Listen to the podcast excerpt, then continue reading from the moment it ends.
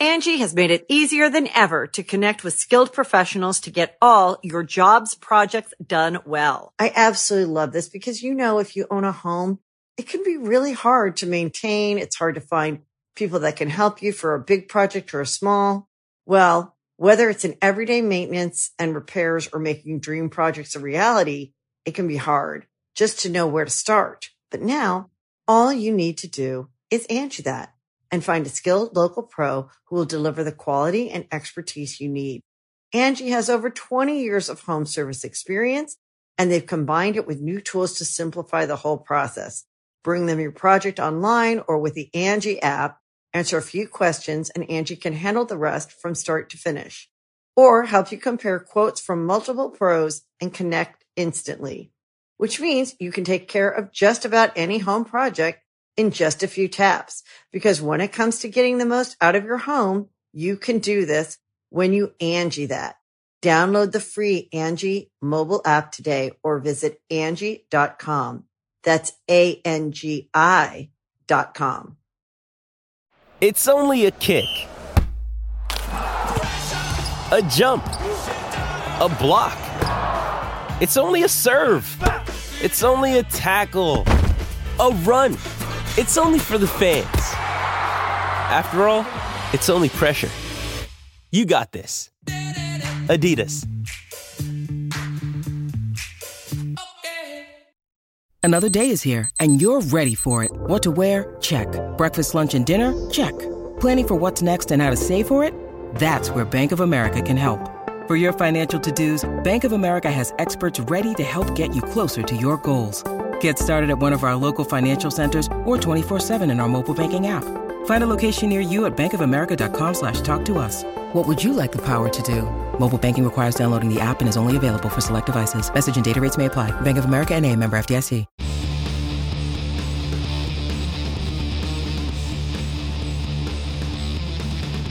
Hey, friendo, Steve here. And Larson. And welcome back to Going in Raw's Count Out. It's the top 10 show in podcast form where we get beefy, lengthy discussions uh, about uh, things that we can rank and, and, and, put in a top 10 list. This week, of course, uh, because the era of Vince McMahon is done with and we're firmly in the McMahon Helmsley era, or I guess it'd be the McMahon Khan Levesque era. Mm. you know, obviously, when uh, creative regimes change in any given company, you would think that well, uh, you know, the the the superstars at the top or at the bottom might end up sort of changing places because there are favorites. They play favoritism based on who they like, Larson. Well, I, I think that's a way of looking at it. Yeah. Um, you know, and, and, and especially with Triple H now heading creative, it's obvious that there's people that he likes. There's mm-hmm. people that we have described as Triple H guys. We're already seeing uh, Tommaso Ciampa, now Ciampa on Raw, uh, see some benefit in his own booking ever since Triple H uh, uh, sh- uh, took over. He's got a U.S. title shot coming up this next week on Raw. Uh, you know, prior to Triple H, and I don't know what, if anything, they had planned for him under uh, under Vince. he was this Miz's henchman, and yeah. I don't know if this is predominantly a Triple H thing, pushing him more to the fore. But it, it's it's just one example uh, that we've seen so far of of Triple H really liking a, a superstar and then pushing that superstar. Um, we also saw him bring back Dakota Kai, mm-hmm. um, bring up Io Shirai, the main roster, uh, put them both with Bayley for this new faction.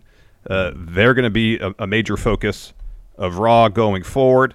But you know, we thought, heck, there's a lot more people mm-hmm, yeah. that we think will probably benefit now that Triple H has the book.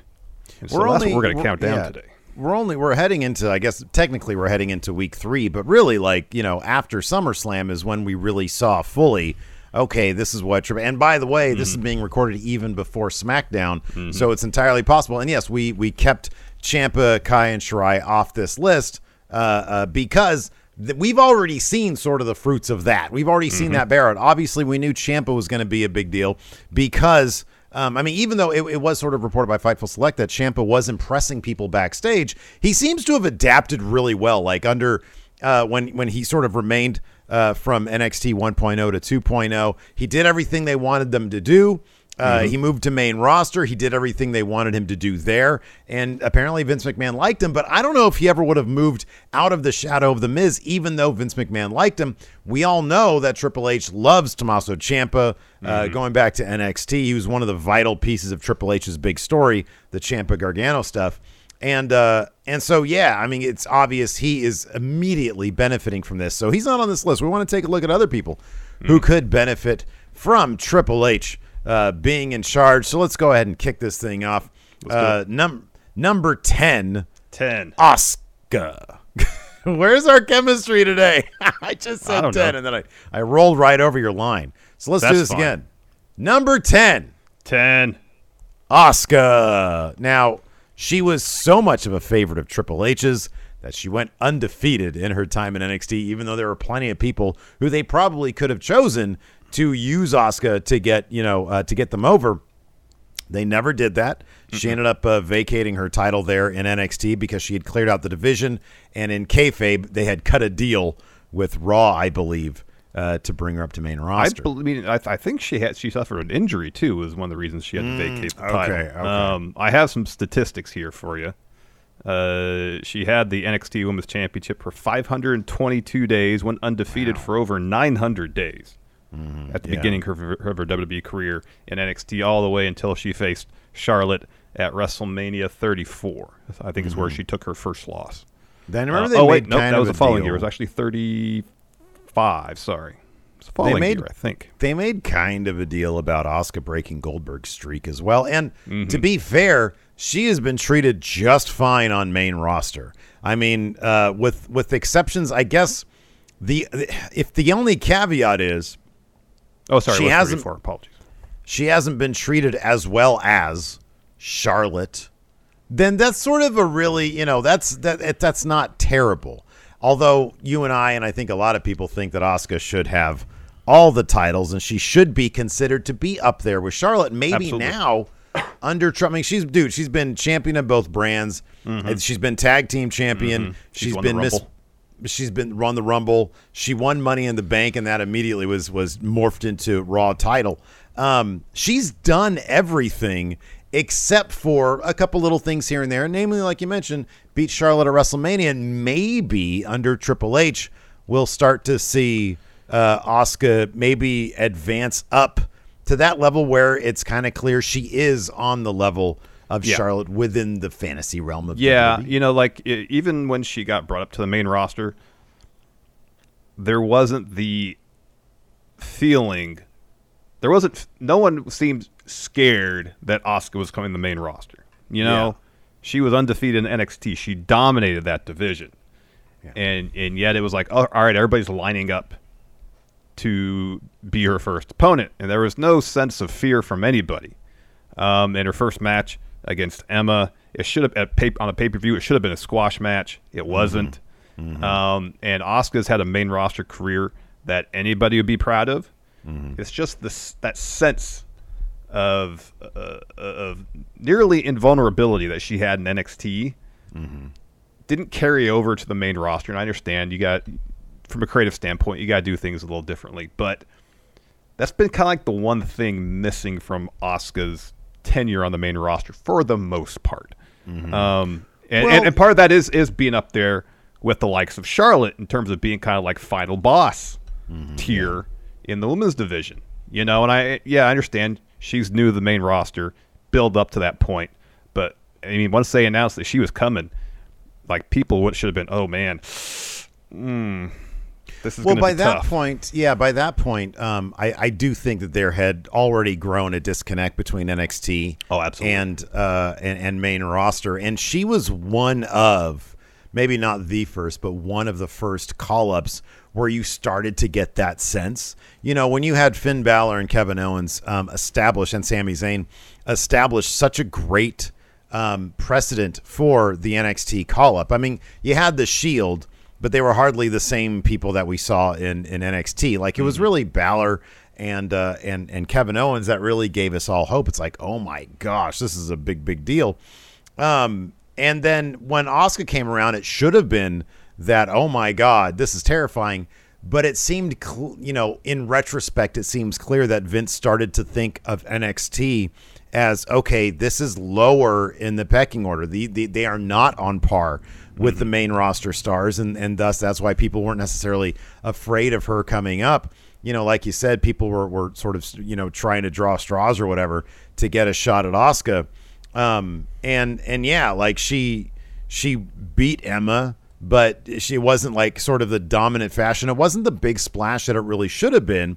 And I think one thing that she has also been stuck with is just too often there's been a lack of stories for Asuka. Mm-hmm. She has been treated in many cases like a big boss and sort of a default, you know, she's been sort of like a Bret Hart type champion where it's like, okay, Vince knows he can rely on Asuka to be the spotlight on on any time she's on TV, and Vince clearly really liked Asuka, but just not as much as he liked Charlotte because he would give Charlotte all the stories, he'd give Becky all the stories, and Asuka really wouldn't have too many.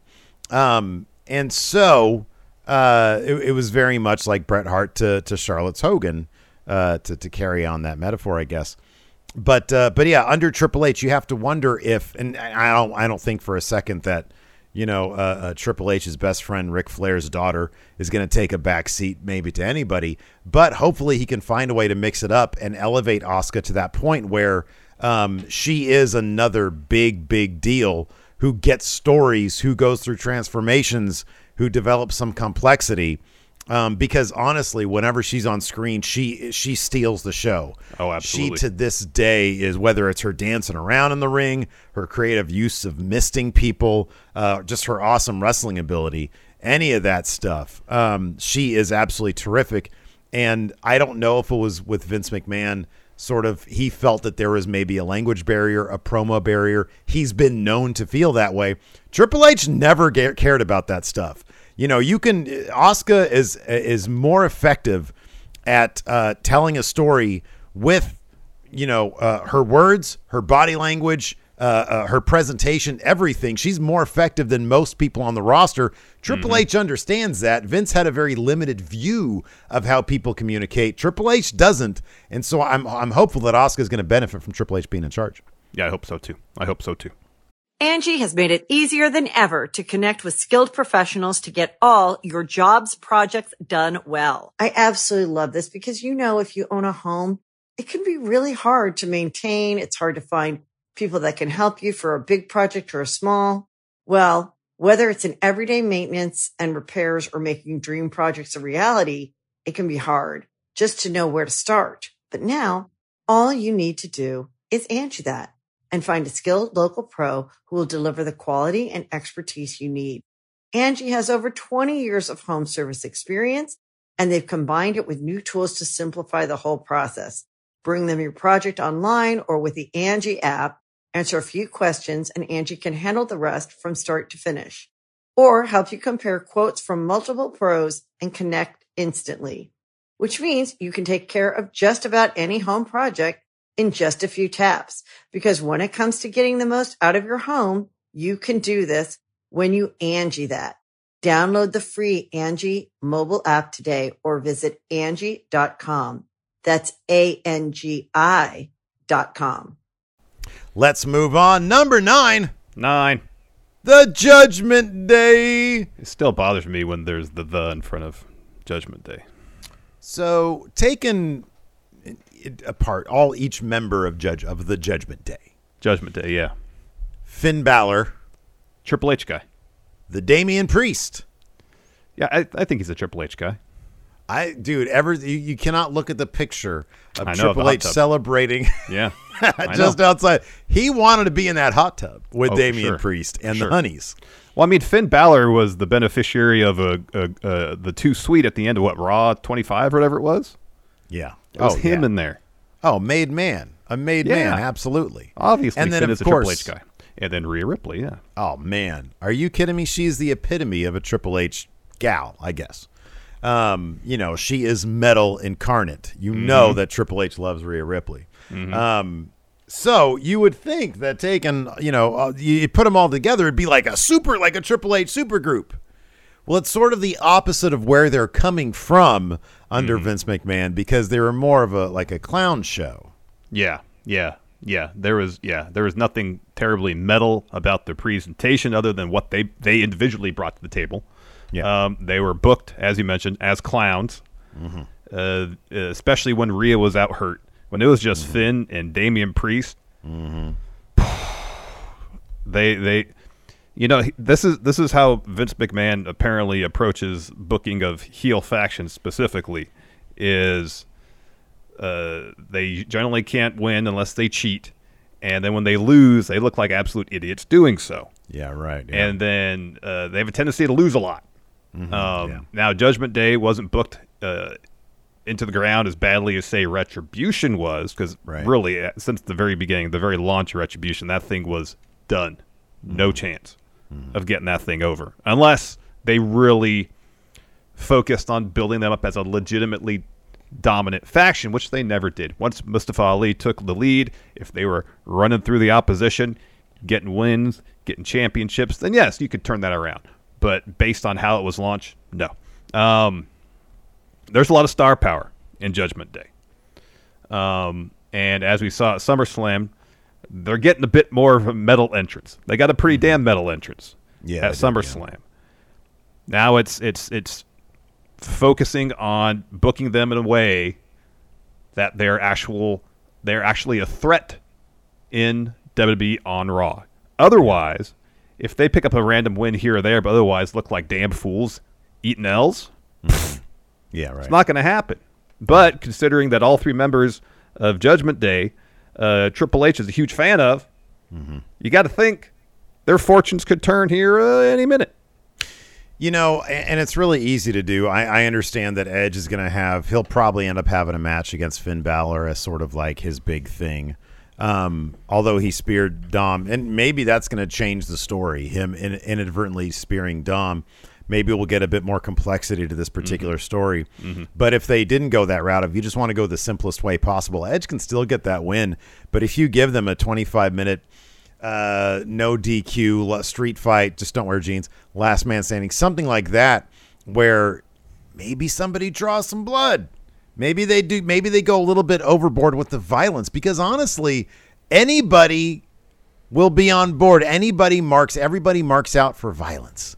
People like people wrecking things. And if Judgment Day, just like we saw with the Mysterios, Rhea grabbing Dom by the top of his head. And if you continue those little details, because she did it again, she this on Raw, she grabbed Dom by the top of the head and then crushed him his head in, in between her thighs. Um, It was awesome. It was great. And as long as you have Judgment Day do cool stuff and rack up wins, then you'll be fine. But they do need to do that. I mean, if they targeted somebody along the lines of like a, a Bobby Lashley or so, although I think they have different plans for Lashley, but mm-hmm. somebody on his level, mm-hmm.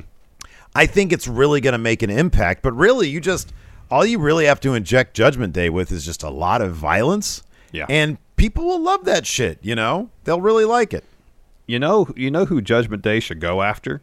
Who? They should go after Riddle after his feud with Seth Rollins. Oh, that's not a bad idea. Especially if Riddle, uh, which I expect him to eventually lose the feud with Seth, Mm-hmm. they can think, oh, here's somebody who might be willing to join us. Here's Mm-hmm. somebody who listens to the fans. Here's somebody who listens way too much to Randy Orton. Let's get in his ear and see if we can bring him aboard. Yeah. Um, and that could be an interesting feud. That could Yeah. be, especially Judgment Day. Yes, they will ultimately lose the feud to Edge, but between the first match and last match, they gotta get some wins there. If there's a six, uh, uh, uh, a six person tag match or some sort of tag match, Judgment Day needs to win that. yeah. um, yeah. Judgment Day needs to get some wins in this feud. Sure, Edge will beat Finn to close out the feud, but in between, Judgment Day needs to get a ton of wins. And then continue telling interesting stories. Let Finn be Finn. Yeah. Heel Finn is awesome. Well, Even really when he what- was when he was a tweener in NXT, it was a lot of fun. Let him show What that you- personality. Which you really need, you need you need Prince Devitt. You know, Yeah. like that level, and we never really got that in NXT. That level of maniacal, of Mm-hmm. of just fran- of, of frantic, chaotic energy, Mm-hmm. and let Damian Priest ease up a little bit on the villain thing. You know, Mm-hmm. it's like let him be chill Damian Priest, but a dick. You know, Yeah. Yeah. Let them be closer to themselves. Let them do what they want to do, but just having be bad guys doing it. Because the sort of, you know, holds up the microphone, all you people, oh, bow down They before Jim. Stop doing that. That stuff is so cheesy and nobody cares about that. But if you look back at Finn Balor and his Bullet Club days, they were just dicks. They were just a bunch of assholes who came in chopping, you know, the the roving reporter guy who wanders into their uh into their locker room and, and people at the restaurant. Um, so just sort of let them be, you know, instead of instead of uh, having AJ and Finn reform a Bullet Club, just let Judgment Day sort of emulate what made Bullet Club cool is because they're they're just dudes that are just a bunch of dicks, you know, and they wanted to run the place. Um, and you know, have Judgment Day do that. Maybe change up their branding a little bit from sort of like, you know, the because right now, like I'm, I don't know, from SummerSlam, he had that big gothic re- Grim Reaper guy. Yeah. that's sort of that look. I I, I appreciate that, but it's also kind of dorky. Give It him is. some, give him a logo and some shirts that can, because Judgment Day is a cool name. Give him some. That's all right. Give him, uh, give him some shirts and a logo that they can, they can wear, they can put in a hot topic. You know, Yeah. some shit Yeah. that people. That's what they got to do. I mean, I don't cool trust designers. WWE to design a shirt that looks cool enough that it would fit in Hot Topic, like with Well, that's along the with other Bullet thing Club that, and stuff. Hey, you know, that's a whole other conversation. They need to I do. know. They need to Triple H needs to bring in some metal designers, man. That's what he needs to do. Look, look at this. It's great. Oh man. Anyways, let's move on. Number eight, eight. Theory. So Theory's got it pretty good right now. He Uh, Does just he, came though? off winning the U.S. title. He's got the Money in the Bank briefcase. He has a story. Well, he does now. Yeah. Um, but I mean, that story is basically, you know, it's just it's open season on Theory because Vince McMahon's gone. Yeah. That's his. That's a story now, and that's a story that is only there because Triple H took over. So before that, his story was I'm going to take selfies with people. That Yeah. was like the only thing he really had. Um, and so, does he have it good now? Yes. Do you believe in any way, shape, or form that this dude would have successfully cashed in on anybody? You mean if Vince was still in charge? Right. Well, I mean, he had a year. You had a year, but did you see like the, the creative direction on Theory was not well, here's the in thing. the right direction? here's the thing. Based on creative, no. Based on the idea that Vince really, really liked him, uh, I I wouldn't discount the possibility that that he would do something like that to to pop a, a rating or, or shock the audience. Sorry, Would I it make sense creatively? No, that. not at yeah, that that's what I meant. You know, like it's it, would would hit cat was his would hit Theory cashing in? Nobody would have cared about it. No. And so under Triple H, the idea is, hey, look, we know this guy has talent. Triple H knows he has talent. Look at his work in the way. Um, now you have to get him to the point where people give a damn about him and where we think this guy is an actual threat. This guy can actually cash in, maybe not on Roman because I don't know who could cash in on Roman. But I mean, hey, aim for the moon, aim for the skies. you know, like totally. aim as high as you can. You know, at at the at SummerSlam, if he had done it there, it would have made sense because Brock and Roman were destroying each other. You know, and it, they told the story there of someone who had no idea what they were doing because they've never been in that situation before. Now, if they had, if they could replicate something like that, I don't know, next spring, after Mania, after mm-hmm. Roman beats Brock, or sorry, mm-hmm. The Rock, mm-hmm. yeah, because it's I, I assume the story right now is open season on theory because Vince is gone. Now he has to learn to survive in this environment, and not just survive, thrive. And part of what we saw at SummerSlam is his is him failing. Now, can he learn from that failure? I'm assuming that's the story we're going to get going forward. Um, but we'll see. I don't know. I mean, it, it all depends on how they book him. Is he going to turn the corner here and actually start getting some wins? And realizing now that there's a massive target on him because nobody likes him, that he's going to have to change change up what he's doing. Is is is, is Dolph going to take him under his wing? Well, let's bring this because we're talking about Triple H and people benefiting under this. And the idea is under Vince McMahon, Theory was going nowhere. And I'm Well, not sure. Creatively, he was going nowhere, but he was going Right. places seemingly because Vince liked him. And I think Right, yeah, I know, but then you end up things, with you know. you end up with you know, and I know Roman was like he was a draw even when people didn't like Roman, but you get people bitching about Roman because creatively he he was stale. If Roman had never insisted on becoming a heel where would he be now? He'd be the same stale ass Roman Reigns Yeah. that everybody got sick of, and ratings would continue to dive. The idea here is under Vince McMahon, was Theory going anywhere in terms of cashing in? Yeah, maybe. But it just would have been another situation where this dude's like 25 years old. We would have had like, what, 20 years of under Vince McMahon, assuming he lived until he was whatever. 96. 100. Yeah, whatever. 97. Um, and under Triple H, I never, I'll put it this way I never got the feeling that Vince McMahon understood what Theory has to offer. No, he didn't at all. Triple H does. Absolutely. And and I believe that that's why Theory will not just cash in successfully, but actually have something interesting going on there. Yeah, I pose a question because I'm guessing a lot of people see, will see Theory on this list and think, "What? Theory? Theory's already doing pretty well for himself. How could he benefit more?" And you just described how he would. Well, there you go. Uh, let's move on. Number seven. Seven. Hey, it's Kaley Cuoco for Priceline. Ready to go to your happy place for a happy price? Well, why didn't you say so? Just download the Priceline app right now and save up to 60% on hotels. So, whether it's Cousin Kevin's Kazoo concert in Kansas City, go Kevin, or Becky's Bachelorette Bash in Bermuda, you never have to miss a trip ever again. So, download the Priceline app today. Your savings are waiting. Go to your happy place for a happy price. Go to your happy price, Priceline. With threats to our nation waiting around every corner, adaptability is more important than ever. When conditions change without notice, quick strategic thinking is crucial. And with obstacles consistently impending, determination is essential in overcoming them. It's this willingness, decisiveness, and resilience that sets Marines apart. With our fighting spirit, we don't just fight battles, we win them. Marines are the constant our nation counts on to fight the unknown. And through adaptable problem solving, we do just that. Learn more at marines.com. Shinsuke Nakamura. Now we tell the story all the time. We went. we were at uh, Takeover Brooklyn the night he won the NXT title. In my years going to wrestling shows, I don't know if I've ever seen a wrestler as nearly universally beloved and as over as Nakamura was in NXT at that time.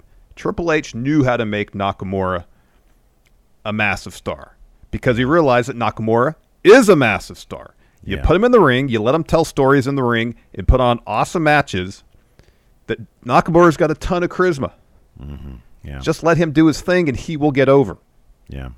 Triple H understood that in NXT.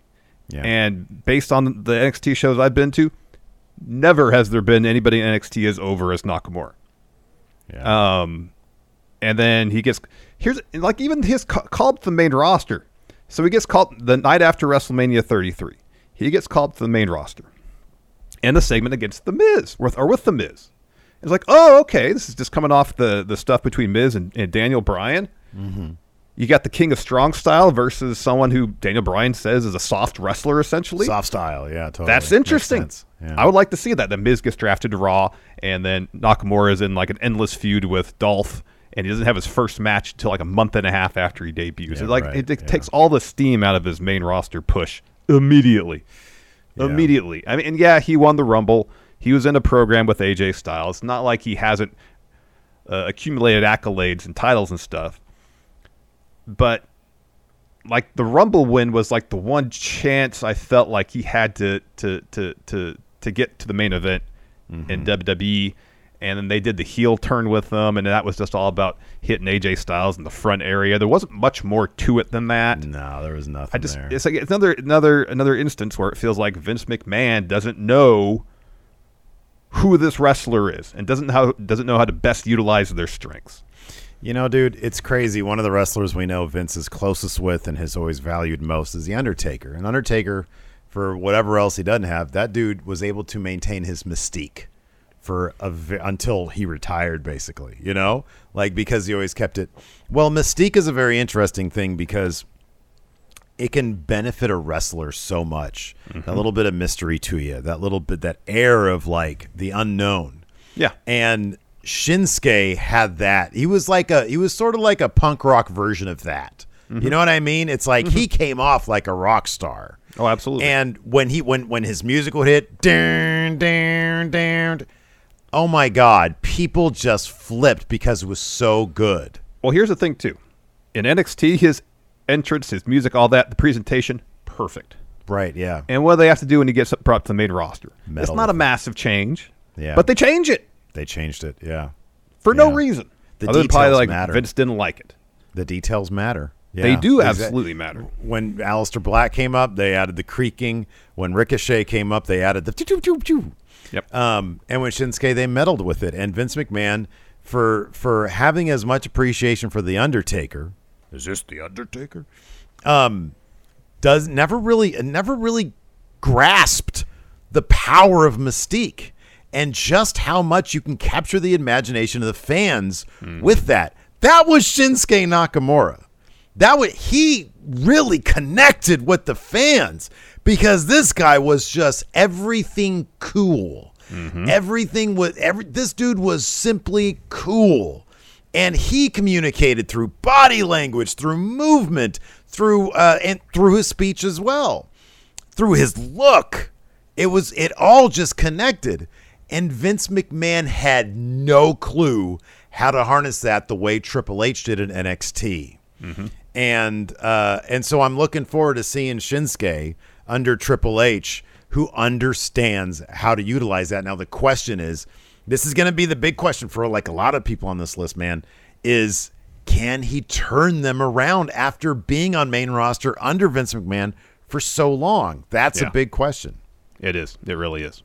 It really is. I mean, I, I think there are a lot of wrestlers on this list that I think fans are just waiting for that moment where let, where they see, oh, this is going to be it. This is going to be where they get the push. You know, Yeah. This is where they get the storyline that's going to take them to the next level. And I think once people see that, they'll be all in. Yeah. You know what? You know what moment uh, uh, I I always go back to, especially with because this might have been Triple H. So who knows? But when Triple H was champion, like in 2014, and Bray Wyatt and his family Mm-hmm. was there, and he touches the title, and people just put it together because like he wasn't even there to like discuss title situations. No, no. But he was standing. He found himself standing face to face with Triple H. And, and he looks at the title and everybody it's like oh god he's gonna go after that thing that's cool and then mm-hmm. of course Never, They it drop the anything. ball. Yeah, it doesn't go anywhere. they drop the ball. Um, I could see Shinsuke having a moment kind of like that. Like they try, they kind of tease out with Roman months ago, exactly, and then they never picked it back up. Exactly. He he tagged with Riddle for a couple weeks, Mm-hmm. and then that was it. We haven't really seen him on TV much. Said said. You know that they could have easily catapulted him Nakamura to to a title match. yeah, You know, because he came out like the week after WrestleMania and said to the Usos, "You injured my my tag team partner. I'm coming after you." And Roman, I'm coming after you too. That's all you need I- to do. Yeah, yeah, That's it. yeah. But they didn't Yeah. do it. It'll be interesting to see if any of, of, of this idea of hey we gotta we gotta turn them around after being so long sort of stuck in the mire. If we're gonna get any, even if it's a slight rebrand, um, you know, I mean, I, I love how they've done this. as Not a wrestler, but as a title, the U.S. title. How they've reint Same thing with Kevin Owens. He's getting these video packages.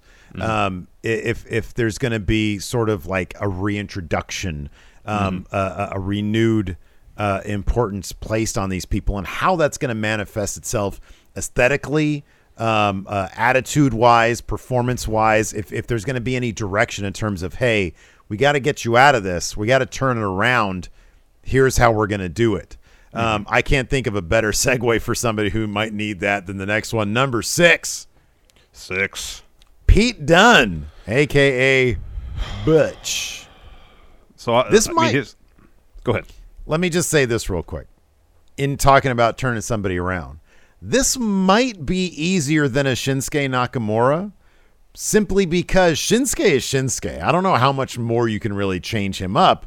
Butch is a completely different person than Pete. Yes. Yes. That's what I was going to say. Yeah. Um, you know, and, and, and at first they, Sheamus and Ridge, tried to make it sound like they have known Pete Dunne for a number of years, even though it's just completely implausible. Um, uh, uh, so yeah, it's it's easy enough where he just gets tired of their bullshit, Sheamus and Ridge, and and and reclaims his own identity. Says you you the two of you have been calling me Butch for years. I can't stand that name, and right now I can't stand either of you. I'm going to break both your fingers and hit you both with bitter ends. And I'm it won't be Pete Dunne probably, but it'll be you know, the the the uh, the equivalent of Iyo Sky, something close to Pete Dunne, that's recognizable enough uh, uh, that might have some more uh, uh, importance to him than some random name that he would have gotten with Vince McMahon. Pete Dunne was hugely over in NXT UK. People loved him in NXT. Um, you put him in the ring, you let him put on awesome. I mean, I'm gonna sound like a broken record. You put him in the ring, let him put on awesome matches. He doesn't have to talk a ton. He says so much with a little shrug. Yeah. Like it- he communicates so well through body language that even if he's not the best promo, I think he's a decent enough promo that he speaks. He's he's exceptionally fluent in the universal language of professional wrestling, yeah, right. and he communicates just well, just just fine that way. He if he can drop a promo here and there to flesh out his character and his story in between matches, he'll be fine. Yeah. I don't know why they. It, it's, it's it's frustrating when you see someone who has had success, championship success wherever he's gone.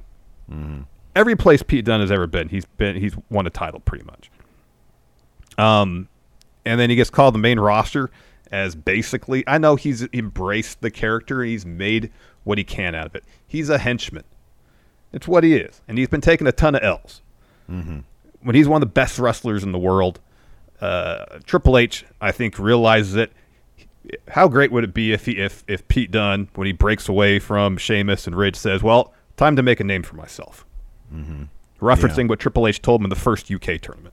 Yeah, it'd be even cooler if uh, British Strong Style got back together. That would be great. Once, once the once the dust is settled on whatever is going to turn out with this uh, Tyler Bate and, uh, and and and Del Boy stuff, um, you get that settled for continuity's sake in UK, Mm-hmm. and then you know Pete Dunne says, "Hey, Ridge and Sheamus, I don't need you. I got my own dudes." And you know, cue the Moustache Mountain music and it's Burton Del Boy. Uh, that could be sick. I would, God, I would love to see that. And give us, give us that promo from whatever it was, 2014 Yeah. or 15 or whatever Yeah. it was when we got that progress promo about them coming to WWE, which is what they wanted to do. Yeah, yeah, that was Uh, great. That was great. Let's move on. I think this dude should be way higher, man. Number five, Five. Bob Roode. Now, the reason why I say I think it should be higher is because there is nobody lower on this list. Nobody at a worse point on this list. Nobody who has had a worse call up on this list than Bobby Roode.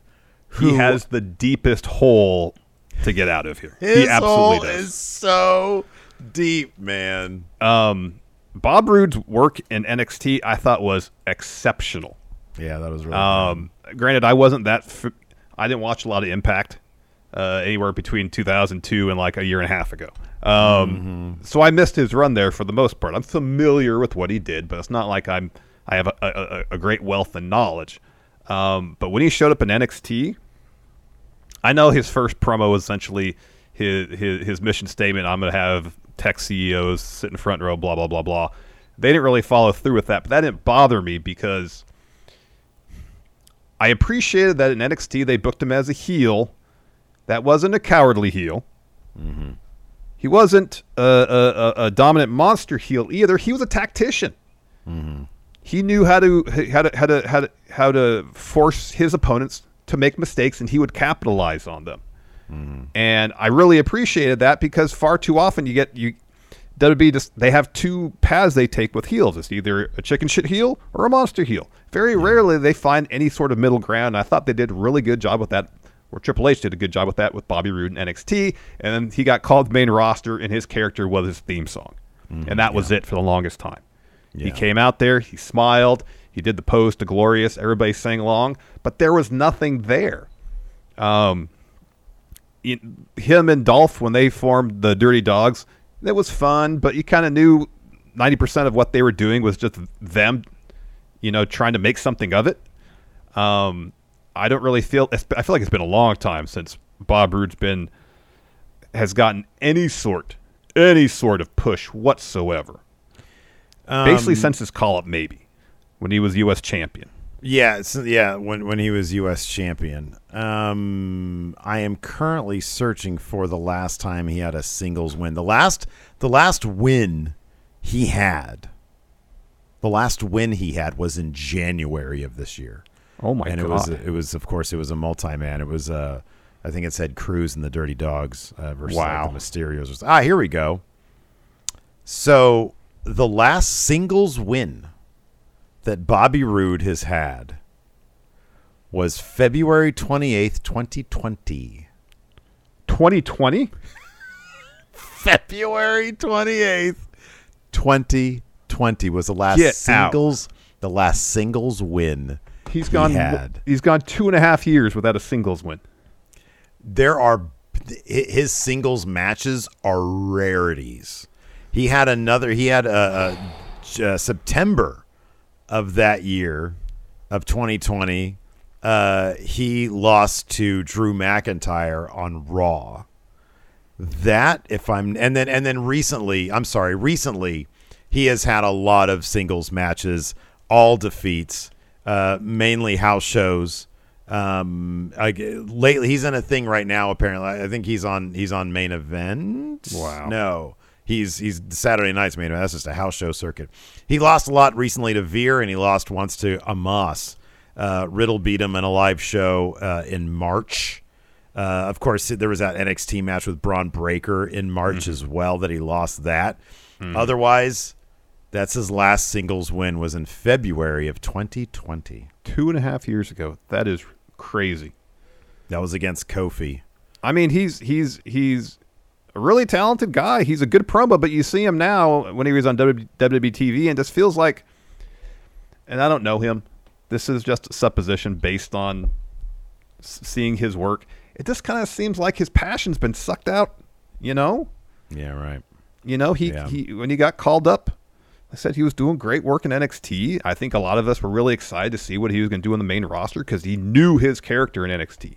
He knew who that character Yeah. was, and and he embodied that every time he was on screen.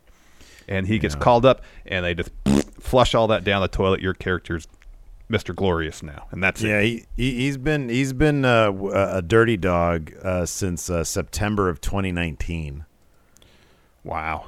Yeah, he he was he was in the Dirty Dogs since September of 2019, uh, and then before that he was on a big losing streak. Well, he yeah, had, he was in a tag team with Chad Gable for a bit. oh was he? Yeah, they were tag champs. Where is that? I don't even know where that is. Anyways, uh, so yeah, dude's in a big old hole, um, and and hopefully under Triple H, uh, he can he can become what he was before. I think here's the thing. I think it's it's easier for this guy, maybe even than Butch, because like with Butch, it's like okay, he's kind of over. The fans kind of like what he's doing. Uh, so like, do you really want to? Nobody knows about Bob Roode anymore. Like he is, a, he's he's he's just he's nothing. He's like a, a blank slate. So you could do you could revamp him to quite a degree, and I think people would I think people would be like, okay, I'll give this a shot. Yeah. Um, maybe you I don't know, maybe he he joins or forms a faction. I don't know what you do with the guy, but I kind of feel like the you know you can do a lot with him, and, and people will be willing to to take a look because he's just he's just background. You know, he's Yeah. just background at this point. Well, I mean, I guess the problem is too if people for the last what four or five years are used to seeing him as background, it Mm-hmm. might be difficult for him to seen to be seen as anything but background. You know, because he is in such a massive hole at this juncture.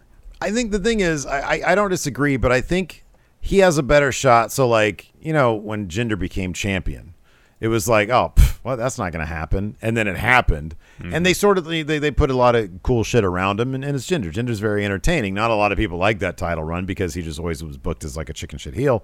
Um, but we always found him entertaining. I don't know if that was a great idea to make him champion, but I feel like Bobby Roode probably has I, th- I think you could probably pull the same stunt there except people would probably buy it a bit more than maybe Jinder because he is a former NXT champion. A couple of cool video packages, you know, a couple of decent promos and, and people will come around to it.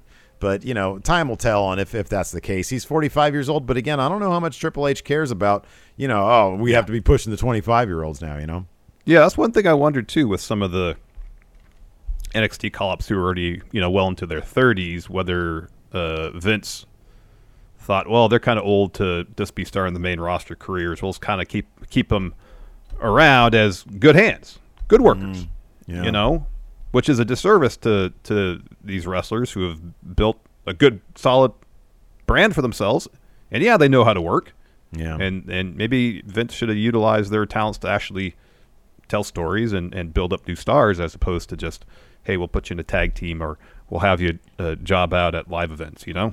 Jewelry isn't a gift you give just once. It's a way to remind your loved one of a beautiful moment every time they see it. Blue Nile can help you find the gift that says how you feel and says it beautifully with expert guidance and a wide assortment of jewelry of the highest quality at the best price. Go to BlueNile.com and experience the convenience of shopping Blue Nile, the original online jeweler since 1999. That's BlueNile.com to find the perfect jewelry gift for any occasion. BlueNile.com.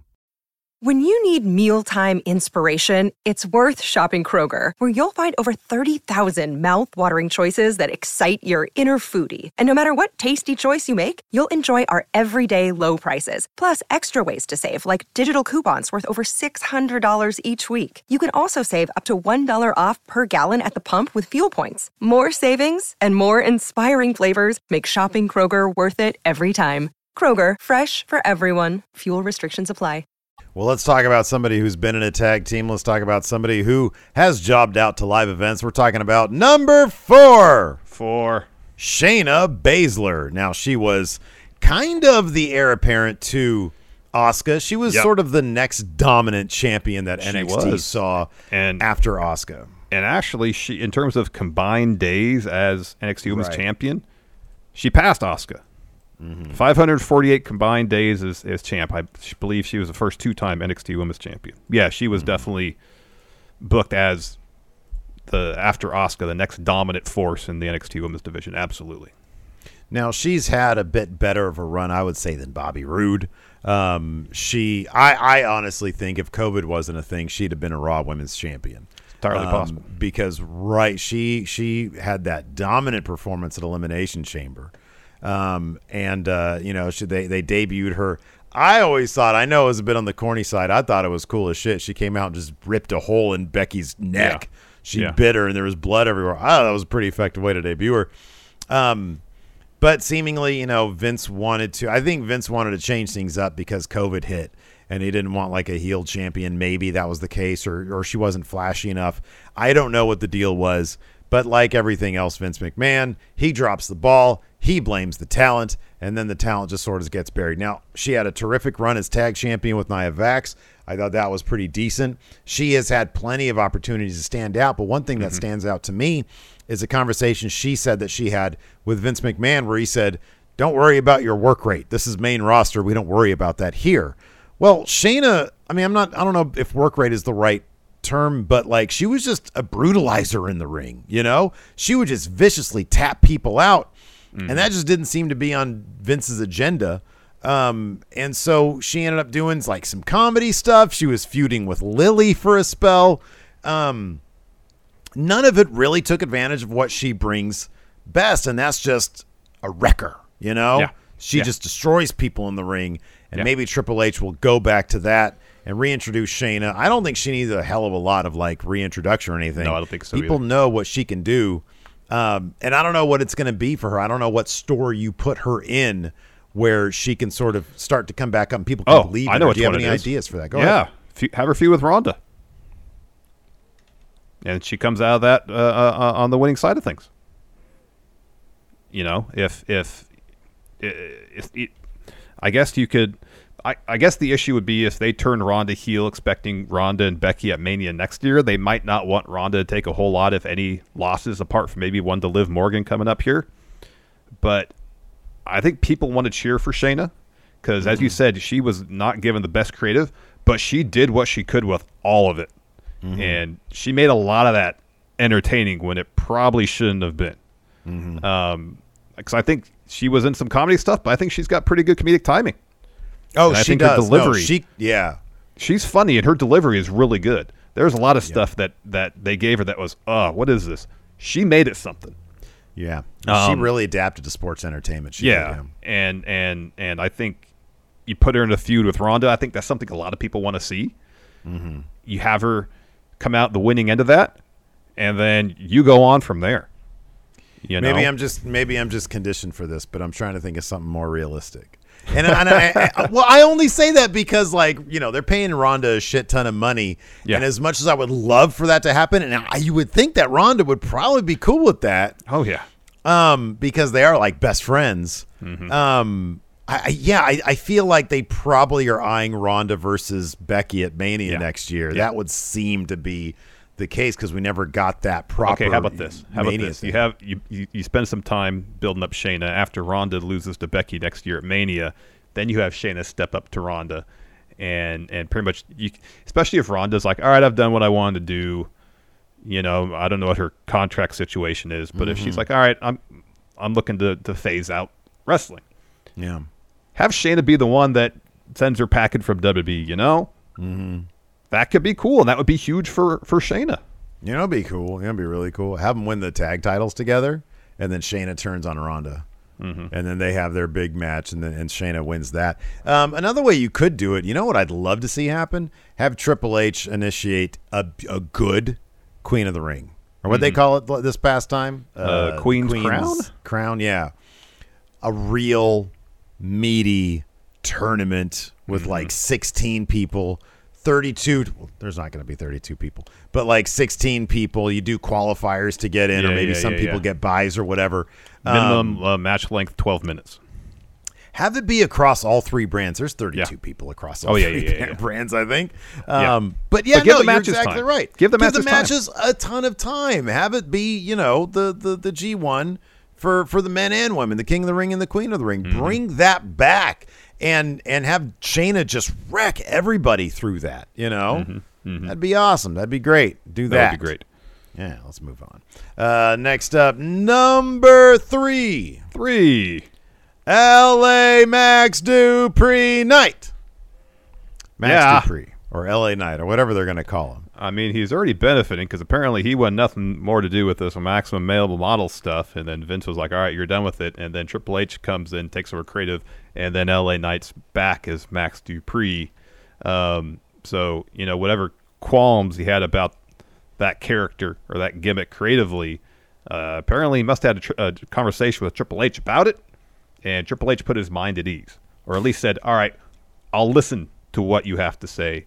Uh, to try to, to either make you uh, uh, uh, more enthusiastic about this or make changes so it works more for your philosophy of whatever. I don't know, but evidently it was something he didn't really want to do.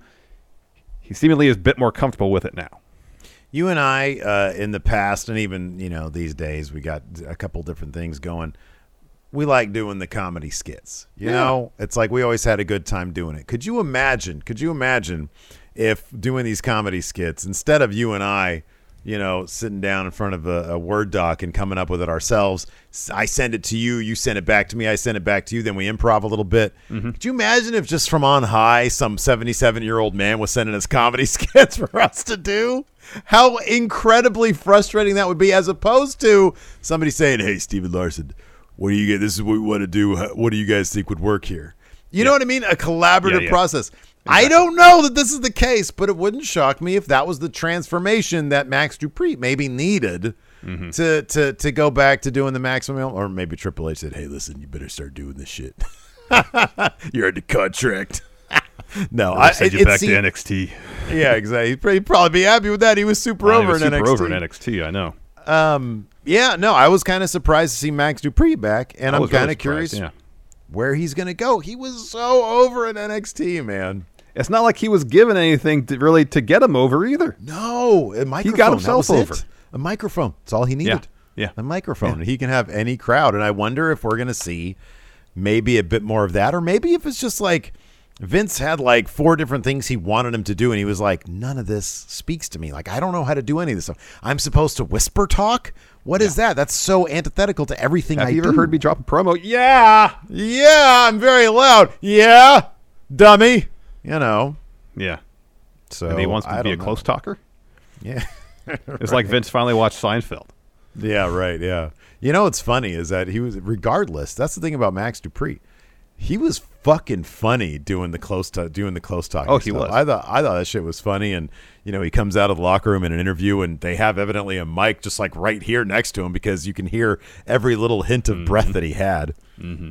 I thought he was pretty funny. But yeah, it'll be kind of interesting to see is he, is he going to remain Max Dupree or is he going to be LA Knight or is he going to stay with Maximum Male Models or is he not going to stay with Maximum? Yeah, Male yeah, yeah. I don't know. I mean, we don't know where this story is headed. I do feel like if Vince was still in, in, in charge of creative, it would just kind of be the same thing over and over and over and over and mm-hmm. over again. Mm-hmm. But maybe the one thing that LA Knight, Max Dupree wanted was direction. And I'm not Yeah, mean like yeah. Vince there directing the segments. He wants to know where the story's going Where is it going? where this yeah. character is going, you know, and and if whether Triple H has a vision for maximum male models or not, um, you at least get the sense that Triple H has a vision of what he wants main roster product to look like, and maybe that was enough for him. I don't know. I want. I'm curious about this conversation they had that that that brought L.A. Knight back uh, to doing maximum male models. I'm curious. It was probably akin to the conversation Triple H had with Kevin Owens that time before he gave him the Universal title. That's a good segue, Steve. Yeah, there you go. Oh, perfect. Number two. I didn't even know Kevin Owens was next. Number two. Two. Kevin Owens. That's right. This man was literally handed the Universal title by Mm-hmm. Triple H. Uh, and then uh, Brock and Goldberg came around and spoiled that run. But Yeah. uh, now Vince isn't in charge anymore. You got to think Triple H sees this guy. I'm telling you, if anybody can be, and I know I'm going to get people in the comments, there's no other Stone Cold. If anybody's going to be another Stone Cold Steve Austin, Kevin Owens. Kevin Owens, man. Yep. He was Yep. hot coming into the Yep. com- coming to the main roster, man. Yeah. Ooh. And he's had runs where he Oh, yeah. The closest they got to to the Stone Cold thing is it was this feud against Roman because by and large that was pretty good. Mhm, It was pretty good, yeah. It was pretty good. Um, but you know he he's he he finishes that up, and then through the summer and spring he's and this is no disrespect to Ezekiel because that storyline was a lot of fun. oh, that shit was funny. And the two of them made a lot of again of something that probably shouldn't have worked, and they made it work. Mm-hmm. Kevin Owens should be a main event player on a regular basis. Mm-hmm. He's that talented, Yeah, he is. and you know Triple H views him as a main event player on a regular basis. And so I, you know, we saw the video package at SummerSlam. Anything you give Kevin Owens, he makes the absolute most of it. Mm-hmm. You put him in a main event program. It's weird, like a- after he has the, the, the main events night one of WrestleMania against Stone Cold, Yeah. such a huge moment. The return of Stone Cold. He, he- Oh, he- massive. He, and Austin had a fun match. Mm-hmm, yeah. That the first thing they think of is, we're going to put you with Elias's younger brother, I know. rather than using that match against Stone Cold to catapult him Yeah. further up the card. Yeah. I know. Like God, dude, the things they could do. You know, you know what could have been cool. I don't know why I just thought about this, but like I feel like WWE needs to take a couple more risks, man. Could you Oh, yeah. imagine if after the Stone Cold bit, Kevin Owens says, "You know what?" He he makes an excuse for whatever happened with Stone Cold. And I can't think of a better wrestler to debut his own title the way Taz did with the FTW Mm. title. Mm-hmm. You know, Stone Cold used to have the broken skull, uh, the, uh, the the smoking skull title. Yeah. What if Kevin Owens debuted that at as his title? That'd and be he fun. carried because he was a prize fighter. He was the guy he brought in proudly the NXT title, and he's got his own title, and nobody could beat him for that. Mm-hmm. And eventually, that title ends up with its own prestige to the point where, hey, I'm going to put this up against you know a Roman or a Lashley or whatever, and he works his way back up. I just sort of came up with that That'd at the top fun. of my head.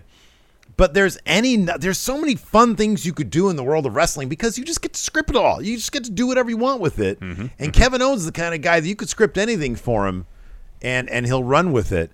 Just script something really really cool for him and he'll be right back on track. Absolutely. Absolutely. Damn it, I like that idea now and I'm, they're not Use it for W. Steve W. to do. Have uh, have a cheeseburger have his own title. Oh shit, that's a good idea. All right, I'm going to do that. Anyways, uh, before I uh, go rebook W Steve W, let's talk about number 1. One. Now, it is entirely possible that Sasha Banks and Naomi have already debuted on SmackDown last night. Yes. Uh, but we're filming this before that. Yeah, it's Thursday. It's Thursday right now. August 4th. Yeah. Yeah. Um, but uh, according to uh, the Wrestling Observer, Dave Meltzer, he said they're trying to get her, get them back. Uh, you- Triple H, obviously, big fan of both. Yep. And uh, I don't see why you know th- th- this wouldn't be able to happen unless they're just both like "Oh, I don't really want. Well, I mean, it was WrestlingNews.co that reported that it was that they were coming Oh, it was back. a done deal. That's right. Yeah. that It was a uh, that you know because uh, after Sasha and Naomi walked out of Raw because they weren't uh, happy with their creative um, uh, with the tag titles. That uh, you know, Raj Giri uh, reported that Sasha had been released. Uh, I believe it was Meltzer, maybe some others said that they had heard that at least their that Sasha's legal team, her lawyers, were trying to get her released. Whether you know, WWE never announced anything about any releases, any of that stuff. Yeah, yeah, yeah. Um, and then towards the end of, of Vince's tenure, we got reports that they were trying to do something to get him back, and that, that seemingly intensified once Triple H took over. And now, um, if WrestlingNews.co is be believed, uh, they could be they could have returned already as of as of Friday, or maybe it'll be somewhere down the line. Who knows? Um, it seems pretty evident that you know Sasha was in NXT. Um, I always remember that scene in Breaking Ground where Triple H tells Sasha and Bayley they're main eventing um, the, the- with their Iron Woman match. Um, I would guess that Sasha has pretty good rapport with Triple H, Mm-hmm. and and would feel like if I have issues with my creative, I can take that to Triple H, and there'll be a discussion as It'll opposed if I did that to Vince, Yeah. and Vince just says, "Well, we're gonna we're gonna do it my way," you know. no, you're gonna do it this way. Yeah. Um, God damn it. So, you know, if if if creative satisfaction is primary on her list in terms of her being happy wrestling in WWE, and she feels like, well, Triple H can provide that far more than Vince ever could, why not give this another shot? Yeah. Yeah. Yep. No, absolutely. I agree.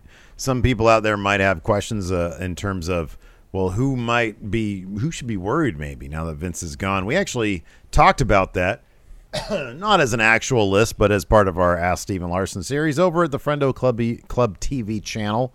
You can check that out. Maybe I'll post a link up here if I remember to do that. Um, did we have any honorable mentions here? Um, there was a couple. Uh, of course, Johnny Gargano, John. Um, Yeah. you know, it's entirely possible Triple H, assuming uh, the role of head of creative, uh, could be the the one, the deciding factor in John's choice about where to go, whether it goes to AEW or WWE. It's entirely possible he could have made this list. There's some, a couple other names that I, I thought up that uh, their fortunes might improve now that Triple H is in charge. Uh, Dewdrop, Oh, yeah, for sure. uh, Cedric Alexander. Oh yeah, Triple H put his arm around him and said, Yeah, I'm gonna said sign we're going to sign guy. this guy after his match with Kota Ibushi. I know Cedric and Mustafa Ali have been tagging on main event. Um, give, Oh, Man, if they yeah. given their history, going back to 205 Live, mm-hmm. like have them form a tag team and push them. Imagine the That matches would they would have against the Usos. that'd be killer. It would be incredible. yeah. Um, there You was a got Tegan other- Nox here as well. Yes, Tegan Nox. Yes. Mhm. I got the list right here. Um, yeah, and that's pretty much it. I mean, there was a couple other that we, you know, that that uh, there. Well, there was one others. There was one other Gunther. He's already the Intercontinental Champion, but you know Triple H loves the guy, so Yeah. I don't know. Maybe he'll he'll He'll be beat Roman in featured two weeks. Who knows? Even more, yeah, yeah. Listen, this guy right here is the future. He's the future face of the company. this young talent. Uh, anyways, uh, that's going to do it for Count Out today. Thanks so much, everybody, for tuning in. We appreciate it. Uh, check out one of our other videos. And until next time, we'll see you over there. Goodbye.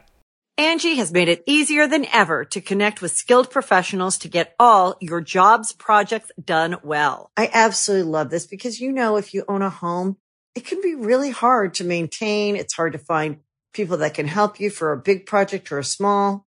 Well, whether it's in everyday maintenance and repairs or making dream projects a reality, it can be hard just to know where to start. But now all you need to do is Angie that and find a skilled local pro who will deliver the quality and expertise you need.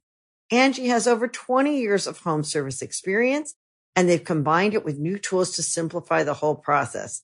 Bring them your project online or with the Angie app, answer a few questions and Angie can handle the rest from start to finish or help you compare quotes from multiple pros and connect instantly, which means you can take care of just about any home project in just a few taps. Because when it comes to getting the most out of your home, you can do this when you Angie that.